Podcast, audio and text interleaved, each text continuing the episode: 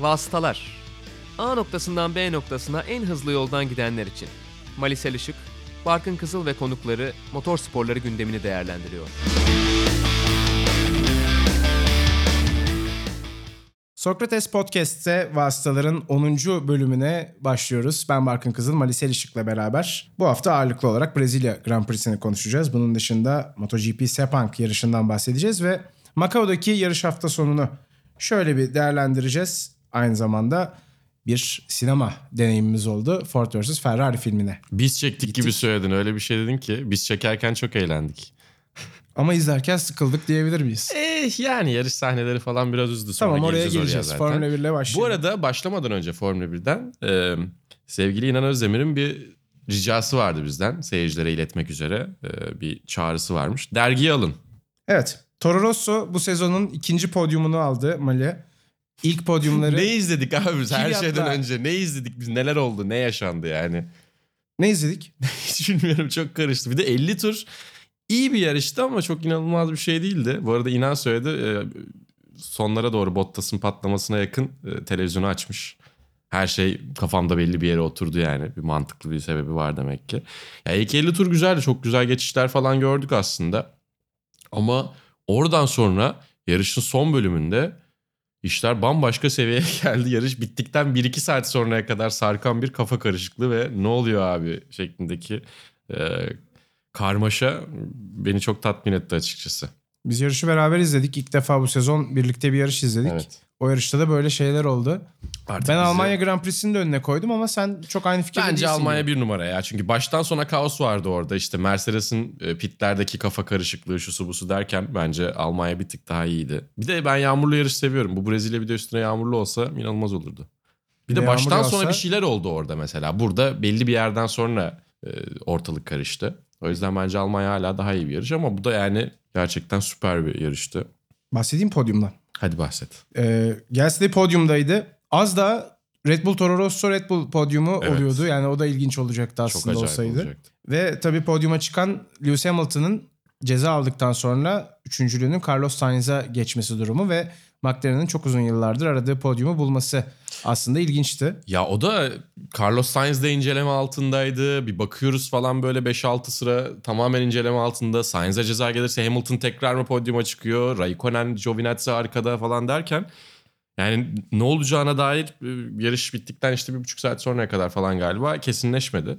Hatta biz Sainz podyumda fiziksel olarak yer alsın diye acaba incelemeyi biraz Ben yazdım. çabuk tutup evet Twitter'dan admin açıklayın Sainz'i dedim. Admin açıklamadı. İşte o incelemeden dolayı bu arada geç, geç yapmışlar. Çünkü daha önce yapmadıkları şey değil. Ee, şeyde cool down odasında, kuliste, e, arka tarafta. E, abi dur aranızda bir değişiklik olacak diye biraz böyle garip şeyler yapılmıştı daha önce. Sonra gecenin ilerleyen saatlerinde de hem şampanyasını hem kupasını verdiler Sainz'a. Bir fotoğrafı da var güzel. Ama Brezilya'ya dair böyle bir şey var. 2003 Grand Prix sonrasında da mesela Giancarlo Fisichella yarışı kazanan adamdı aslında ama e, sonrasında belli oldu. İşte iki tur geriye saymaları gerekiyordu falan filan. Kırmızı bayraklar çıkınca. E, orada mesela F1 podyumunda e, kimsenin doğru basamakta olmadığı ilk ve tek an. E, orada çünkü Fernando Alonso yarışı üçüncü bitiriyor. Ya daha doğrusu yarışın bitir, bittiği kısmı e, Alonso'nun klasifikasyonunda üçüncü sırada olduğu nokta. Ama Alonso kaza yaptığı için kırmızı bayrak çıkıyor. Alonso hastanede o zaten yok. E, birincilik basamağında Raikkonen var. ikincilik basamağında Fisichella var. Sonrasında değişmişti. Burada en azından bir sonraki yarışı beklemediler. Yani gün içerisinde artık dağılıp gitmeden podyuma çıkabilmiş oldu. Kazalardan, olaylardan bahsetmeden önce bence Max Verstappen'i biraz konuşalım. Olur. İnanılmaz bir pazar günü geçirdi. Herhalde yarış kariyerinin en zirve performanslarından bir tanesi Olabilir. diyebiliriz. Belki en zirvesiydi. Lewis Hamilton'a karşı VS attı iki kere. İkisini de kazandı. İkinci geçişi özellikle çok acayipti. Neredeyse yarım boşluktan geçti ve ya bir anda geçti. Hamilton da bence ne olduğunu çok anlamadı. Evet. Yalnız şu noktada bence şu önemli. Daha doğrusu bu noktada şu önemli. Hamilton'ın çok centilmence yarışması. Yani o bir araçlık boşluğu ne olursa olsun bırakıyor. Aynen öyle. Ee, ki Albon'la temas ettikten sonra da özür diledi. Evet. Zaten bir Orada bir ceza boşluk aldı vardı biliyorsunuz. ama olmaması gerekiyordu diye. Dolayısıyla Max Verstappen'e biraz kudos atalım. Yani gayet iyiydi. Terazisine tıklayalım. Çok iyi bir yarış çıkar dediğin gibi. Ee, olması gereken yerde olması gerektiği kadar zorladı. Yani pitlerde Kubica'yla çok yakın bir e, an yaşadılar aslında. Orada da bu arada Williams'ın verilmiş sadakası varmış. İyi ki zaman cezası verdiler. Normalde gerçekten para cezası veriyorlar böyle şeylerde. Evet 5000 dolarlık bir Çok ceza daha önce olabilir. verilmişti bu sezon içinde. Herhalde 5000 dolar ceza gelse biz 5 taksitle ödeyelim diye Clay Williams başvuruda bulunurdu yani. Evet olabilir. Çek senet yapabiliyor muyuz? Sezonda bitiyor. Sıkışığız diyebilirdi. Evet, evet. Tabii Bottas Leclerc mücadelesi ilginçti. Aslında bütün olayların da başladığı noktaydı Bottas'ın Doğru. yarış dışı kalması. Sonrasında yarış çıldırdı. Ee, beraber izlerken de ben sana söylemiştim. Bu sezon bu kadar yakın takibin hiç hani bu kadar uzun sürdüğünü görmüş müydük diye sordum. Evet Leclerc Görmemiştik herhalde. Evet. Ee, ve muhtemelen kirli havadan dolayı Bottas'ın motor problemi yaşadığını gördük. O kadar uzun takip devam ettiği için bir anda dumanlar yükseldi ve Evet, Bottas bir yağ sıkıntısı kaldı. varmış. Yağ sızıntısı galiba e, yanlış hatırlamıyorsam. Ki zaten motorun yağ yakmaya başladığını o e, standart hani yağ dumanından görüyorsun ama bir süre gitti bu arada. Yani aslında çok performanstan düşmeden bir tur daha gitti. Acaba dedik hani e, belki o kirli havadan çıkarsa toparlar mı? Belki orada pit alırlar mı derken bir anda Bottas aracını kenara çekti. Onun da güvenlik aracı girip o kadar uzun sürmesinin sebebi Bottas direksiyonu yerine geri takmamış. Dolayısıyla e, pist görevlileri manevra yapamamışlar araçla. O yüzden dışarıdan e, kamyon gelmek zorunda kalmış. Ya böyle saçma sapan bir domino silsilesi. Ki domino zaten genellikle silsile eğer e, domino oyunu oynamıyorsanız. Aslında Mercedes'te tabii Toto Wolff yoktu bu hafta sonu Brezilya'da. Bu da biraz onları etkiledi Evet. bana göre. Çünkü enteresan kararlar verdiklerini gördük. Hatta daha ilk Çok lastik kötü değişiminde... iki net karar verdiler. Çok kötü olmak İlk üzere. lastik değişiminde Hamilton yanlış lastikle bence pistteyiz dedi. Evet. Oradan başladı aslında bence Doğru, hatalar zinciri. Sonrasında işte güvenlik aracının arkasında Verstappen'in yaptığın tersini yapalım diye düşünmeleri. Diğer güvenlik aracında yarışın bitimine çok az kala tekrar pite girmeleri. Çok Evet. ilginç kararlar oldu. Hamilton'ı gereksiz strese soktular belki onun için. İkinciliğini Evet. belki de Yediler. yaptılar. Evet. İlginç değil mi? Yani Toto Wolff'un etkisi mi sence bu yoksa Yani şöyle Toto Wolff bunları tek başına tabii ki strateji olarak yapmıyor ama onun etrafında takım daha sakin davranıyor gibi sanki. Bu arada Toto Wolff'ün de e, olmamasının sebebi büyük ihtimalle Mercedes AMG Petronas takımının Penske'ye satılabilme ihtimaliymiş. Bundan bahsediliyor. Yani Avrupa'da işlerim var falan dedi ve Roger Penske bu arada bilmeyenler için IndyCar'ı satın aldı. Komple Indy serisini satın aldı. Ee, aynı zamanda da e, Indianapolis Motor Speedway, Indianapolis pistini satın aldı. Artmış demek ki biraz üstüne bir de Formula 1'e girmeye e, çaba sarf ediyor. Zaten GX Dragon Racing'de Formula E'de varlar. Dolayısıyla Toto Wolff e, ciddi anlamda Mercedes'in geleceğini belirleyen bir sebepten dolayı takımın başında iki yarıştır yok gibi görünüyor. Ama gerçekten bunun da liderlik olarak belki strateji olarak dolaylı anlamda etkisi vardır. Ama başta bir, bir de bir kere şey zaten o masaya yumruk atan olmayınca demek ki biraz daha işler daha e, sıkıntılı hale gelebiliyor. Senin de söylediğin gibi yani 3 tane kritik hata yaptılar. Üçü de çok gereksiz aslında alternatif plan üretme isteğiydi. Mercedes bir ters ayaktayken problemler yaşıyor. Alışmadıkları bir yer aslında. Onlar stratejiyi belli, belirliyorken, yarışı dikte ettiriyorken çok daha rahatlar. Ve rakiplerini çok ters ve zor durumda bırakabiliyorlar. E, ama gerçekten bu yarışta çuvalladılar. aynısını Almanya'daki sürpriz pit stop sırasında da gördük Evet. aslında ne kadar dağılabildiğini. Ama bunun dışında kusursuza çok yakınlar tabii. Bu da onlara çok büyük avantaj getiriyor. Şampiyonlukları getiriyor. E tabii şimdiden şampiyon olduktan sonra tabii de tak- e, yani şampiyonluk belirlendikten sonra takımın üzerinde tabii ki bir ufak rehavet de vardır. Ama yine de bu çok iyi bir e, pit duvarı gösterisi değildi ha, baktığımızda. Red Bull markası herhalde bu yarışın en çok öne çıkan markasıydı. Toro Rosso'yu da dahil edersek. Günün kazananı Dietrich Mateschitz oldu Evet hakikaten. kesin. Ve yeni bir pit stop rekoru geldi. Artık bu rekorlar bakalım nereye doğru gidiyor. Neredeyse bir buçuk saniyeye doğru yaklaşıyoruz. 1.82 benim boyuma yaklaşmış neredeyse Benden uzun. yani. Evet benden de uzun 2 santim uzun benden de. Çok hızlı ya 1.82 ama şeyi söylüyorum ya 1.82'yi kovalamak mı yoksa 2-2.5 arasında pit stopu sabitlemek mi? Çünkü çok hatalar yapılıyor. Bu, bu yarışta olmadı gerçi ama ya çok hızlı pit stop yapmaya çalıştığında aslında daha yavaş pit stop yapabiliyorsun. Öyle söyleyeyim. Çünkü hataya daha çok fırsat veriyorsun. O yüzden 2 ile 2.5 saniye arası bence gayet ideal. Red Bull'la ilgili bir de şunu söyleyeyim. Daha doğrusu Toro Rosso ile ilgili demek lazım. Son düzlükte Hamilton'la Gasly neredeyse yan yana bitirdiler yarışı ve Gasly'nin Honda motorunun daha hızlı olduğunu gördük. Evet. Hamilton yetişemedi. Çok ilginçti. Yani bir- gerçekten bir server yarışı izledik son, son 15 turda 20 turda. İnanılmaz bir finişti ve aşağı yukarı belliydi. Yani yan yana geçecekleri damalı bayrağı belliydi o son virajdaki e, durumdan belli oluyordu. Gerçekten güzeldi ya. Bir de Brezilya'da hep güzel yarışlar oluyor ya. Yani e, bazen yağmur oluyor. Yağmur olmasa da sezonun son yarışı olduğu zaman daha güzeldi tabii ki. Yani e, sezonun Abu Dhabi'de bitmesi hala benim için süper bir durum değil. E, Brezilya'da beklenmedik şeyler daha çok olabildiği için belki sezon sonu daha dramatik oluyordu. O yüzden güzel bir Grand Prix'di gerçekten. Ve çok uzun süre konuşulacak tabii ki. Hadi gelelim o konuya. Evet artık Ferrari'ye girelim. Öncelikle kazadan bahsedelim bence. Performans tamam bir yana. Yani yine iyi gitmiyordu yarış Ferrari için. Belki podyumda kaçıracaklardı. Podyumu kaçıracak gibi görünüyorlar. Belki Leclerc ucundan hani yakalayabilirdi öyle bir şey. Kazada kim hatalı? Vettel. Net değil mi? Net çok net. Hiç gerek yoktu böyle bir şeye. Yani o kadar yaklaşmaya gerek yok. O sola doğru son seyirtmesi hiç gere gereği olan bir hareket değil. Çünkü oradan yarış çizgisini tutturamayacağım belli. Yan yana döneceksiniz. Yani dışarıya belki taşmamak için ilerideki virajın sonunda öyle bir şey yapabilirsin ama düzlükte öyle bir şey yapması çok alakasızdı. Ki zaten Twitter'da da herkes söyledi. Ee, işte Okay Karacan da tweet atmış. Anlatan olduğu için zamanında. Serhan Acar da atmış e, tweet. Başka yerlerden de çok gördüm. İstanbul Park 2010'daki e, düzlük hareketinin çok benzeriydi. Hiç gereği yok. Yani gerçekten gereği yok. Bilmiyorum ne düşünüyordu Fettel. Niye böyle bir şey oldu ama yani ikisinin de yarışı mahvoldu tabii. Serhan abinin de bir anketi var aynı zamanda Twitter'da. Fethel'in tek başına iktidar çıktığı bir kim hatalı anketi. %60'ın üzerinde oy Değil almış. En son %63 falan da. Hiç ikinci tura falan gerek olmadan. Çok Evet. net hatalı ya. Yani bu durumda biraz da Binotto'ya suçu yüklemek lazım bence. Yazar Pinotto'ya da yazar. Çünkü orada artık takımın bir karar vermesi gerekiyor. Yani kim hangi pozisyonda bitirecek, kim önde? Çünkü Evet. Vettel'in pit stop stratejisiyle ilgili de bir diyalog geçmişti aralarında. Ve işte hani pite gelmemesini önerdiler ona. Evet. Biraz da hatta Vettel uz- uzatmış konuyu. 2-3 konuşma daha geçmiş aralarında. Eğer böyle bir strateji belirliyorsanız bence bir sürücünüzü öne bırakmanız lazım. Yani pist üzerinde bu kadar mücadele etmeleri çok doğru gelmiyor bana Ya açıkçası. yarış içerisinde en azından değişebilen bir şey. Yani sezonun boyunca biri birinci pilot, biri ikinci pilot gibi değil Evet, ama evet, yarış senaryosunda- içerisinde yarışa göre bu esnekliği sağlamak gerekiyor ki Mercedes'in bu sene en iyi yaptığı şeylerden bir tanesiydi o belki. Bottas'ı yeri geldiğinde öne çıkardılar işte İtalya Grand Prix'si başta olmak üzere. Yani bir de Vettel startta Hamilton'a geçildi. Oradan sonra e, işte bu kaza arada bir, bir hatası bir şey daha vardı sanki. Yanlış mı hatırlıyorum? Yani onu hatırlayamadım ama kazada hemen önceki virajda Leclerc de Vettel'i geçiyor. evet, aynen Ve çok öyle. iyi geçiyor. Gerçekten çok güzel çok, çok gözüken güzel bir geçiş. geçiş. O geçişin bir benzerini e, Racing Point'lerden bir tanesine Carlos Sainz yaptı. Onu birazdan konuşacağız.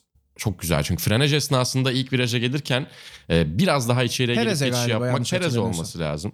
Yani o dengeyi sağlayabilmek çok zor. Çünkü o frenaj esnasında e, aracın dengesi hani bir taraftan yokuş aşağı ciddi eğimli bir virajı da iniyorsun. Onu yapmak hiç kolay değil. Sol tarafın direkt olarak duvar.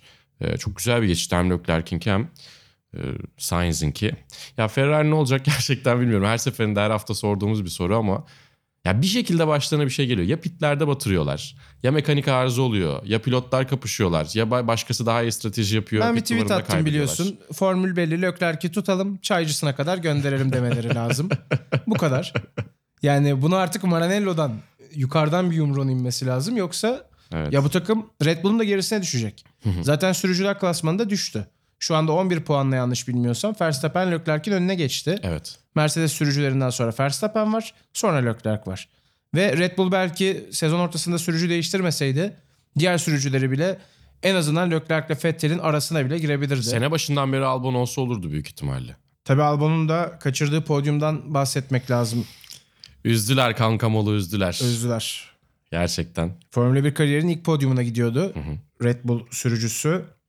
Önümüzdeki yıl şansı var hala tabii ki. Abu Dhabi'de de şansı var. Yani, Yani sözleşmeyi olmasın? kaptı. Evet. Bence birçok defa podyumda göreceğiz Ve Albon'u. hak etti de sözleşmeyi yani gerçekten o kontratı hak ettiğini düşünüyorum. Tabii Pierre Gasly'nin Albon'dan önce podyuma çıkması Toro Rosso ile çok ilginç yani oldu. Toro Rosso'nun bu sene iki podyum alması. miyiz? E, ya iyi yarışmaktan ziyade aslında şöyle söyleyeyim. E, Gazli'yi tabii ki övmek gerekiyor. Hata yapmadığı için herkesin hata yaptığı bir yarıştı ama biraz e, Lance Stroll'un Bakü'deki podyumuna benziyordu. Sağa sola çok fazla bulaşmadı. Kendi yarışını gitti. E, kendi yarışını sürdü daha doğrusu. Önünde fırsatlar açıldığında da o fırsatı değerlendirdi. Ama Biraz hep öyle. bir buçuk gridin yani Formula 1.5'un önündeydi. En önünde o Tabii vardı. tabii evet yani. Bir de ama yine arkadan Sainz'in başlıyor olması, Sainz'in son sıradan başlıyor olması daha doğrusu. Bunlar da etkendi aslında. Fırsat oluştu onu değerlendirdi. Yani ekstra bir şey gördük mü? Aa sürüş olarak dikkat çeken hayır ama bu da bir yetenek mi? Evet. Çünkü o kadar karmaşık bir yarışta göze batmamak da aslında e, iyi bir performans olarak değerlendirilebilir. Tabii onu da konuşalım. En son böyle son sıradan gelip işte podyum gören Vettel vardı Almanya'da. Hı hı. Orada yine kazalar tabii yardımcı olmuştu ama e, sabah da konuşuyorduk seninle. Bunu McLaren aracıyla yapmakla Ferrari ile yapmak arasında tabii ki fark var. Çok yani fark Carlos Sainz'in yaptığı iş biraz daha saygıdeğer bir iş. Çünkü kendi rakiplerinizi yani işte örneğin Renault'u, Racing Point'i, Alfa Romeo'yu McLaren'le o noktadan gelip geçebiliyor olmak Ferrari'ye göre çok daha zor. Evet. Ki Lando Norris de aslına bakarsan yarış temposunda e, çok istediğini yakalayamamasına rağmen agresifti. Dolayısıyla McLaren'lar tam ritimlerini buldular ve güzel işler yapıyorlar. Önümüzdeki sene de güzel olacak gibi duruyor. 2014'ten beri ilk defa podyum gördüler. 2014'ün başından beri hatta en son Kevin Magnussen'ın podyumu vardı. Avustralya Grand Prix'sinde. Bayağı uzun süre podyumsuz kaldılar sonra McLaren. Tekrar podyuma dönmüş oldu. Alfalar da iyiydi bu hafta sonu. Alfalar alfaydı. Evet. Alfalık yaptılar. Gerçekten iyi yarış. Ferrari'nin yerine geçtiler diye bir mesaj aldım bir arkadaşımdan. Vallahi haksız değiller. Yani Raikkonen de Giovinazzi de tertemiz yarıştılar. Çok ekrana gelmedi işte. Ön bölümde ve yarışın genelinde çok karmaşa olduğu için orta sıraları yine görmedik. Yine kim bilir ne kadar güzel geçişler oldu, bir şeyler oldu. Yakalayamadık. Carlos Sainz'i bir kere gördük işte. Yani tek sıra kazandığını gördük Carlos Sainz'ın. Bir şekilde ekrana çok fazla gelmedi aslında. Üstüne podyuma da çıkartmadılar. Çocuğa ekran yasağı koymuş gibi fon. Biliyorsun Sainz'ın öyle bir demeci vardı sezon Evet. içinde. Arka sıra mücadele ya da orta sıra mücadeleleri çok fazla ekrana gelmiyor Singapur diye. yarışı sonrasıydı galiba. Haklı demek ki haklı. Haklı abi. Ben de olsam ekrana gelmek isterim yani. Halı sahaya gidiyor insanlar. GoPro kameradan şeyi istiyorlar. Highlight kesip de WhatsApp gruplarına atalım diye. Yani insan kendisini görmek ister orada. Formula 1'de geçiş yapıyorsun. Üçüncü bitiriyorsun falan.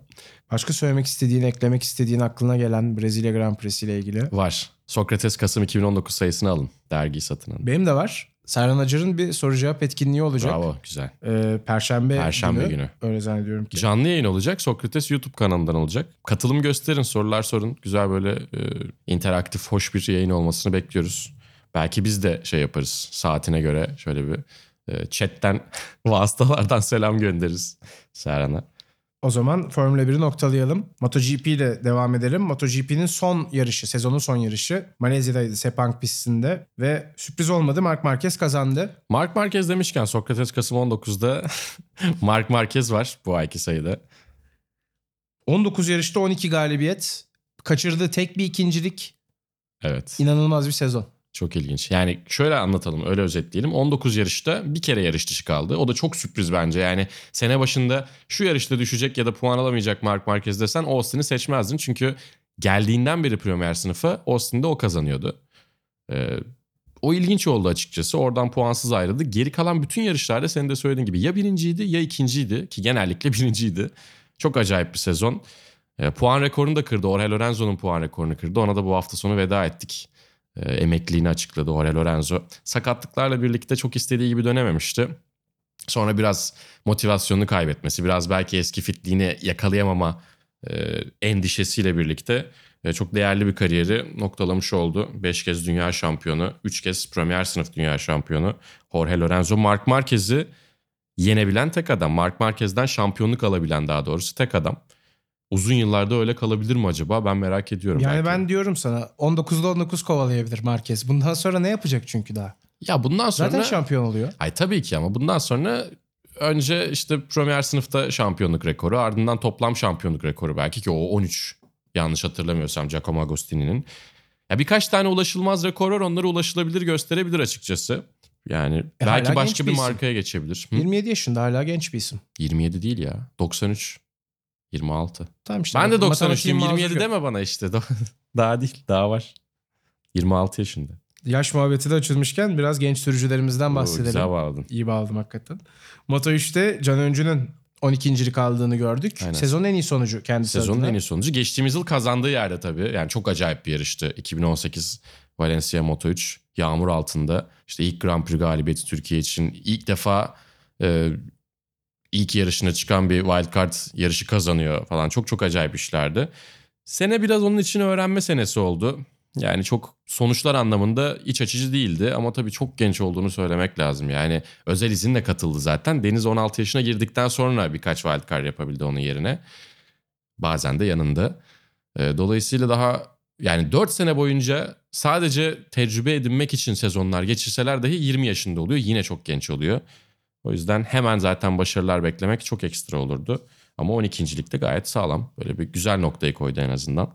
Can'la ilgili de bazı izlenimler edindik diyelim. Yani kesin olmamakla beraber. E storylerden falan biraz kendini belli ediyor açıkçası. Sanki Süper Sport'ta ve Kawasaki ile evet. yarışacak gibi gözüküyor. Puchetti gibi görünüyor e, Kenan Sofuoğlu vasıtasıyla birlikte. Deniz Moto3'te kalacak. Tektura ile kalacak. E, o da bakalım neler yapacak. Yine Tektura e, tırmanabileceği basamaklar sunuyor ona baktığımızda. İyi bir sezon bekliyoruz açıkçası. İlerleyen sezonlarda daha doğrusu yine iyi işler yapmaya devam edeceklerdir. Bu arada Süper Sport için de yaşı genç. Tabii ki. Ya şu an ne, ne de yarışsa Junior şampiyonalar dışında yaşı genç ki Junior şampiyonası için bile yani yaşlılardan biri tabii ki değil. Ortalamanın yine altındadırlar. 16 abi çok gençlerden. Bu arada MotoGP demişken kapatmadan önce e, Juan Zarco'nun attığı çok acayip bir takladan bahsetmek gerekiyor. Juan Zarco'nun herhangi bir e, sakatlığı veya ciddi bir durumu olmadığı için rahatlıkla konuşabiliyoruz. Biz İzge'yle yayında anlatırken endişelenmiştik. Çok sertti çünkü. E, önce Danilo Petrucci düşüyor. Sonra e, belki dikkati de alıyor. Belki aynı şekilde ön lastiği soğuk olduğu için e, Juan Zarco düşüyor. Söylene söylene yavaş yavaş e, çakıl havuzunun dışına çıkmaya çalışırken e, Iker Lecona e, düşüyor ve arkadan motosiklet gelip Juan Zarco'ya inanılmaz bir ters takla attırıyor. Çok ilginç bir görüntü. Ya şimdi izleyince komik tabii ki bir şey olmadığını bildiğimiz için ama o an biraz endişelenmiştik. Bir de Juan Zarco'nun alameti farikasıdır. Son dönemde tabii yarış kazanmıyor ama e, Moto2'de yarış kazandığı dönemlerde e, motosikleti şöyle bir kenara çeker o lastik bariyerlerden ters takla atardı. ama bu sefer herhalde daha beklenmedik olmuştur. Motosiklet içinde için. ayağımı yerden kessin yeter demiş olabilir. Macao'da Macao'da tabii ee, aslında yarış dünyasının ikonik sokak pistlerinden bir tanesinde evet. yine yarış hafta sonu vardı. Asya'nın Monaco'su her anlamda çünkü Macao kumar şehri aynı zamanda. Bir yarış festivali demek lazım aslında. Doğru. Hem Formula 3 hem işte binek araç hem Superbike hem de GT sınıfı hı hı. yarışıyor eğer atladığım bir şey yoksa. Superbike niye yarışıyor orada ben hala anlamıyorum bu arada. Çok tehlikeli ya. Ya Isle of Man gibi değil. Isle of Man'in olayı o zaten. Kültürü o belki ama Macao'da motosiklet yarışı Bilmiyorum çok tehlikeli. Ama Mako'da herhangi bir şeyin yarışı tehlikeliyken şasinin yarısının sürücü olduğu bir seri bana biraz şey geliyor. Ekstra tehlikeli geliyor. Geçen yıl Formula Lütfen. 3 yarışında 3. virajda Lisboa virajında Sophie Flörsch'ün çok ciddi bir evet. kazası vardı. Uçarak pistten dışarı doğru gitmişti. Ki ve... ne olduğunu çok uzun süre anlayamamıştık. Evet. Sen yayındaydın. Hı hı. Roket gibi böyle saçma sapan e, o prefabrik işte tribünümsü bir şey fotoğrafçılar falan da vardı. Neyse orada da kimseye bir şey olmadı ciddi anlamda. Yani yaralanmalar oldu aslında ama yaralanma ama olacak yani yaralanmalar oldu ki. çok hafifti. Yani gerçekten. Evet o kazanın boyutunu düşündüğümüz zaman çok hafif gerçekten. Hı-hı. Dolayısıyla çok tehlikeli pistlerden bir tanesi aslında. Öyle evet, söylemek lazım evet. ama çok da ikonik pistlerden bir tanesi. Hı-hı. Ve e, Formula sınıfında yani single seater'larda ya da açık teker serilerinde orada bir şey başarabiliyorsanız biraz ışıkları ya da işte gözleri üstünüze çevirebiliyorsunuz. Çok doğru.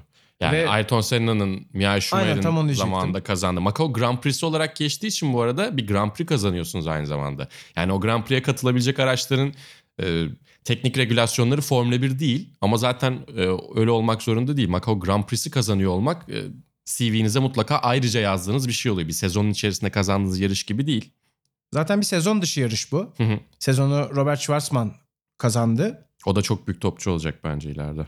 Burada da Richard Verskor evet. galibiyete uzandı. Hollandalı Red Bull çıkışlı bir isim. Hollandalı Red Bull çıkışlı. E, isminin daha doğrusu soyadının ilk üç harfi VR. Yani Say de say. o da olabilir doğru. Haklısın VRS. Ben şey gibi üçlü kod gibi düşündüm aslında ama fena yarışçı değil o da ama görmek lazım. Yani Robert Schwarzman gerçekten çok rafine görünüyor. Ee, Rus yarışçı. E, onu da Adak F4 zamanında ilk olarak duymuştum ben. Mick Schumacher'in ilk yarışmaya, single seater'da yarışmaya başladığı sezon. Çaylaklarda çok iyi iş başarmıştı.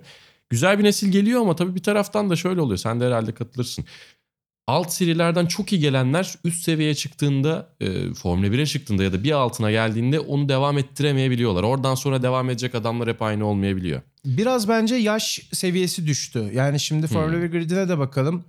İşte George Russell, Lando Norris, çok genç yaşta artık Formula 1'e adapte olabiliyorlar. Evet. Oraya kolay uyum sağlamak önemli hale geldi. Evet aynen öyle.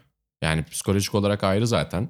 Ama bir taraftan e, o seviyede o %99.5'in içerisine girebilmek daha doğrusu o %0.5'in içerisine girebilmekte sıkıntı yaşayabiliyorlar bazen. O cevher çok iyi işlenmeyebiliyor.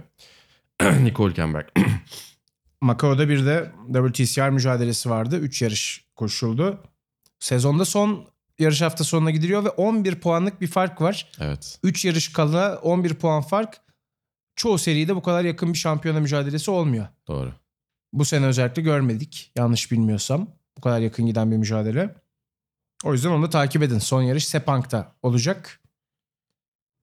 Mikelis, Müller ve Geriyer'e üçünden biri şampiyon olacak. Dünya Binek Araçlar Şampiyonası'nda. Acaba Ivan? Ivan Müller mi e, şampiyon olacak? Sana çok güzel bir tweet yorum gelmişti. Onu evet Müller için emeklilikte yaşa takılan şeklinde bir yorum geldi. 50 yaşında bir Fransız. Twitter gündeminde ara ara bakacağım ben Ivan Müller tweet atıyor mu diye.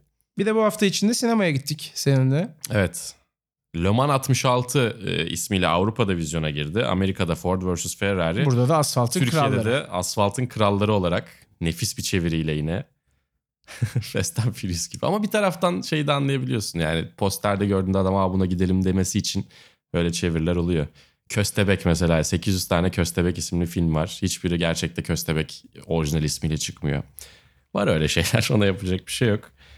Filmle ilgili yorumlarımızı biraz yapalım. Yani aslında biz genel kanıdan biraz daha az beğenmişiz. Onu ya yarış sahneleri kötüydü. sonra. Yarış sahneleri kötü olmasa ben filmi beğenirdim. Ama yarış sahnelerinde yani Le Mans 24 saatin tamam 71'deki Le Mans filmi kadar böyle sessiz veya işte e, minimalist bir film olmasını tabii ki beklemiyorsun. O sahnelerin de öyle olmasını beklemiyorsun ama Le Mans bir aksiyon yarışı değil. Endurance bir aksiyon yarışı değil. Üzerine e, düzlükte yani Mulzan düzlüğünde olabilecek en düz düzlüklerden bir tanesinde e, yandaki adama doğru şöyle bakıp e, sonra gaza basıp vites değiştirip biraz daha gaza basıp adamı geçmek çok iyi değil açıkçası. Çok iyi değil mi? Bence rezalet. Yani, Yani. çünkü neden düzlükte gaza basmıyor musunuz? Evet.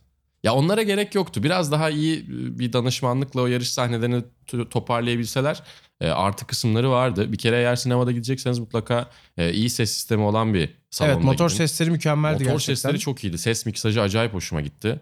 Ee, Oscar adaylığı istiyorlar anladığım kadarıyla çıkardıkları dönem itibariyle baktığımızda. Ses miksajından bir adaylık alabilir. Kostüm ve makyaj departmanından alabilir. Her şey çok iyiydi. Evet yarış bitiminde yarış tulumunun arkasında bir kir detayı yapmışlar Evet. mesela o çok güzeldi. Ona Yani dikkat ettik. araçlar gittikçe kirleniyor yarış ilerledikçe ki endurance yarışlarının güzel görüntülerinden bir tanesidir o hep. Hala kazanan araçlar yıkanmazlar biliyorsun üstü temizlenmez o kauçuk ve işte kir, pas, toz e, parçalarıyla birlikte o kiriyle taşınır. E, onlar güzeldi. Christian Bale'ın oyunculuğu çok iyiydi. Özellikle Christian Bale'ın yine bir adaylık alabileceğini düşünüyoruz. Ama bir taraftan yönetmenlik olarak baktığımızda da çok ekstra değildi. James Mangold'un Logan filmi özellikle yani hani e, Three Ten to Yuma aynı şekilde iyi filmlerinden bir tanesi ama son dönemde biraz daha tarz olarak hani e, aktarabileceği bir tarz olarak Logan'ı öne sürüyorum. E, çok ekstra bir şey yoktu açıkçası. Sinematografi ve yönetmenlik olarak baktığımızda birkaç tane güzel plan vardı. Araç üzerindeki sabit plan hatırlarsan Le Mans yarışı e, sahnesi içerisindeki. Bir tane çok güzel uzaktan gelen bir takip e, şatı vardı. Takip bölümü vardı daha doğrusu. Bu arada bence vardı. pist üstü Onlar görüntüler güzeldi. araya atılan pedal ve vites katları dışında güzeldi. İşte diyorum ya yarış sahnesi gerçekten kötüydü. Ee, o yüzden birazcık puan kırdık açıkçası. Hikayeyi çok derli toplu anlatabilmişler mi emin değilim. Ama bir taraftan ellerinde çok güzel bir e, Go Like Hell e, kitabını baz alarak yapıyorlar. Güzel bir kaynak materyali varken biraz dağınıktı senaryo bir de. Ya hikaye çok güzel. Ken Miles'ın hikayesi hakikaten dramatik, hoş. Ee, bir taraftan Ford vs. Ferrari'den ziyade e, Ford ve kendi içerisindeki e, o Shelby'nin dinamik. Shelby vs. Ford neredeyse. Yani o e, endüstriyel e, yaklaşımla motor sporlarının daha farklı biraz daha tutku işi olduğunu da aktarma açısından fena değildi. Ama işte dediğim gibi bir yarış filmine giderken e, özellikle e, yani çok ekstra değil. Benim söylediğim şey şu değil işte. Atıyorum e, işte 65 Ford'un şurasında şöyle bir şey vardı o yoktu falan değil. O zaten olmaz. Ya yani öyle bir şey istiyorsan filmi oturur kendin çekersin. E, şey yapmak gerekiyor. Yani motor sporlarıyla ilgisi olmayan insana film kendini sevdirir. Motorsporla ilgisi olan insana da filmi film kendini sevdirebiliyor olsa çok güzel bir dengeye oturtacaktı. O Rush'ta var mesela ve çok yapması kolay bir şey değil. Yani bir Rush değil bir Ron Howard değil diyebiliriz herhalde. Evet diyebiliriz Özetle. ama yani gidin izleyin keyifli mi? Loman hakkında tabii biz bir de her sene oturup çalıştığımız için aşağı yukarı hikayelere hakimiz tabii ki ama yine de öğrendiğimiz şeyler oldu. Yine de farklı gördüğümüz şeyler oldu. Siz de hikayeye hakim olmak istiyorsanız izleyin. Sonrasında da bize yorum atın. Beğendiniz mi beğenmediniz mi? Niye beğendiniz niye beğenmediniz? Bu arada sadece film özelinde değil bölümlere de özellikle SoundCloud üstünden yorum yapabilirsiniz. Evet. Takipçisi olacağız. Hatta önümüzdeki yani off season döneminde Formula 1 sezonu bittiğinde bir soru cevap bölümünde düşünüyoruz. Onu da Evet spoilerını soru verelim. cevap bölümü düşünüyoruz. İstediğiniz segmentler varsa şunlardan bahsedin diyorsanız işte soru görüş öneri ne istiyorsanız atın bize. E, Twitter üzerinden de atabilirsiniz bana ve Barkın'a tabii ki. Sokrates Pods hesabına aynı zamanda. Ama SoundCloud üzerinden de güzel olur. Biraz kalabalık, kalabalık görünür orası. Bölüm bitti. Bitti mi? Bitti. Hadi bakalım. Ben Barkın Kızıl. Ben Malis Elişik. Vasıtaların sonuna geldik. Bir sonraki bölümde tekrar görüşmek dileğiyle. Hoşçakalın. Hoşçakalın.